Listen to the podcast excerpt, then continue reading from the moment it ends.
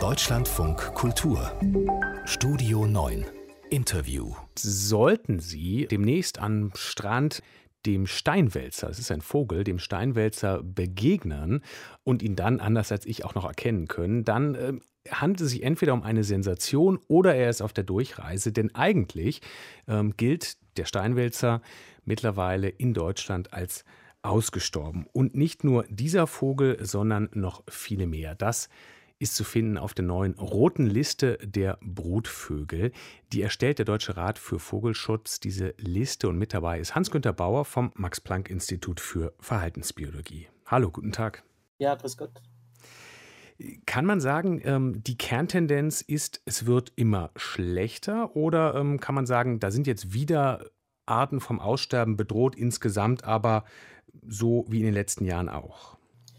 Also es ist so, dass es jetzt gerade im Moment so eine Phase gibt, in der diese seltenen Arten, die ja immer seltener werden, die häufigeren werden zum Teil häufiger, die seltenen Arten tatsächlich kurz vorm Aussterben stehen oder jetzt, wie der Steinwälzer, den Sie erwähnt haben, tatsächlich ausgestorben sind.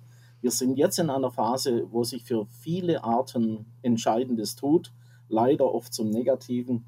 Sowas hat es noch nie gegeben, dass wir jetzt innerhalb der letzten zehn Jahre sechs, sieben, acht Arten haben, die ganz kurz vorm Aussterben sind. Wenn jetzt nichts ganz Entscheidendes passiert, haben wir einen Zusammenbruch sozusagen. Bisher stehen auf der Liste 14 ausgestorbene Arten, bei der nächsten roten Liste werden es vielleicht 20 sein.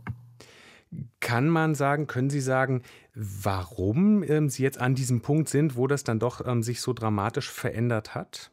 Wir haben jetzt sehr lange eigentlich Phasen gehabt, wo wir immer geschimpft haben, dass die Sache da draußen nicht besser wird, dass wir im Grunde genommen unseren Landschaftsverbrauch und unsere Zerstörung weitergeführt haben. Das tut denen besonders weh, die sowieso schon an der Grenze sind äh, zum Aussterben. Arten, die relativ häufig sind, erwischt es zwar auch, aber die brauchen länger, bis sie verschwinden. Aber das sind die selteneren Arten, die wir jetzt so nach und nach verlieren werden, weil sich eben nichts Grundlegendes verbessert hat. Also nichts verbessert hat im Sinne von ähm, den Vögeln auch ihren Platz lassen. Richtig, genau. Und auch bestimmte Dinge, die eben für Verluste sorgen, ein bisschen zu verbessern. Das heißt zum Beispiel, dass wir in der Offenlandschaft nicht so wüten, also Intensivlandwirtschaft als Stichwort, dass wir nicht so viel überbauen und so weiter. Das hat ja nicht abgenommen. Das nimmt ja weiterhin zu. Der Überbauungsgrad ist nicht äh, abgebrochen. Wir sind immer noch dabei, sehr viel Chemie zu nutzen und so weiter. Also das heißt, diese ganzen Dinge, die wir seit Jahren beklagen, begleiten uns und äh, begleiten leider diese Arten auch. Und deswegen bessert sich gerade nichts. Die Zahl der Arten insgesamt ist übrigens erstaunlicherweise gleich geblieben, weil wir Zuwanderung aus dem Süden kriegen von einzelnen Arten. Aber das, was wir ursprünglich hier hatten, das geht verloren zum Teil und da sind manche Gruppen natürlich stärker betroffen als andere. Wenn Sie also den Steinwälzer erwähnen, das ist einer von vielen Limikolenarten, also Vögel, die an der Grenze zwischen Wasser und Land leben, denen geht es jetzt im Moment besonders schlecht. Über ein Wort ähm, sind wir aufmerksam geworden, auch ähm, bei Ihrer Liste, und zwar das der Trivialisierung, also ähm, die Vogelwelt heißt es da, würde bei uns zunehmend trivialisiert. Was meinen Sie damit? Also es ist schon so, dass wir jetzt feststellen, dass es bei manchen Arten eben tatsächlich auch einen Aufwärtstrend gibt. Das sind die Arten, die mit allem zurechtkommen, was wir anbieten oder was wir übrig lassen, muss man fast sagen. Und das heißt also, wir sind überall dabei. Äh, unsere Mönchsgrasmücken nehmen zu, die Amsel nimmt zu, der Haussperling nimmt Gott sei Dank auch mal wieder zu. Der hat aber eine lange Phase der Abnahme gehabt.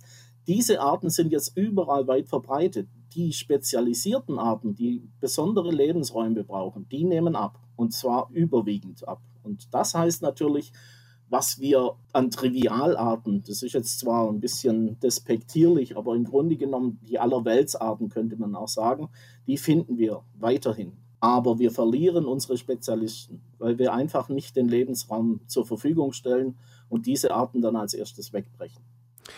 Jetzt ähm, geht diese schlechte Nachricht ähm, ja äh, einher mit dem, wie ich gelesen habe, doch bislang gut laufenden Auswildern ähm, von einer anderen ausgestorbenen Art, dem Bartgeier nämlich. Da wurde ähm, in diesen Wochen ja mit viel Aufwand wurden da Exemplare ausgewildert in den Alpen, zum ersten Mal in Deutschland auch ausgewildert. Ähm, in anderen Teilen der Alpen gab es sowas schon und das scheint bislang gut zu laufen, lese ich. Das heißt, zumindest bei diesen großen Tieren, kann man also sagen, es besteht schon Hoffnung, dass dieses Ende nicht ein Ende für immer ist? Es ist so, dass wir tatsächlich Erfolge verzeichnen können bei Großvogelarten. Wir nennen das zum Teil Flaggschiffarten. Wenn wir etwas für diese Arten tun, wenn wir wissen, was für Lebensräume die beanspruchen und wie wir mit diesen Lebensräumen umzugehen haben, haben wir auch große Erfolge. Wir haben also auch zum Beispiel beim Weißstorch Zunahmen, weil wir genau richtige äh, Maßnahmen ergriffen haben. Beim Bartgeier wäre es theoretisch auch möglich, dass in Deutschland wieder welche brüten, aber in kleiner Zahl, weil sie auf den alpinen Lebensraum beschränkt sind. Aber wir haben solche Erfolgsmaßnahmen ergriffen und deswegen es ist nicht alles schlecht, aber es ist natürlich schon so, wenn wir für die Allerweltsarten, also für die üblichen Arten, die in einer großen blühenden Wiese vorgekommen sind, wenn wir dafür nichts mehr tun können, dann gehen die uns halt verloren. Also so eine Art wie das Braunkehlchen ist auf dem absteigenden Ast, weil wir diese großen blühreichen Wiesen nicht mehr haben. Über die rote Liste für Brutvögel in Deutschland habe ich gesprochen mit Hans-Günter Bauer vom Max-Planck-Institut für Verhaltensbiologie. Danke Ihnen. Danke.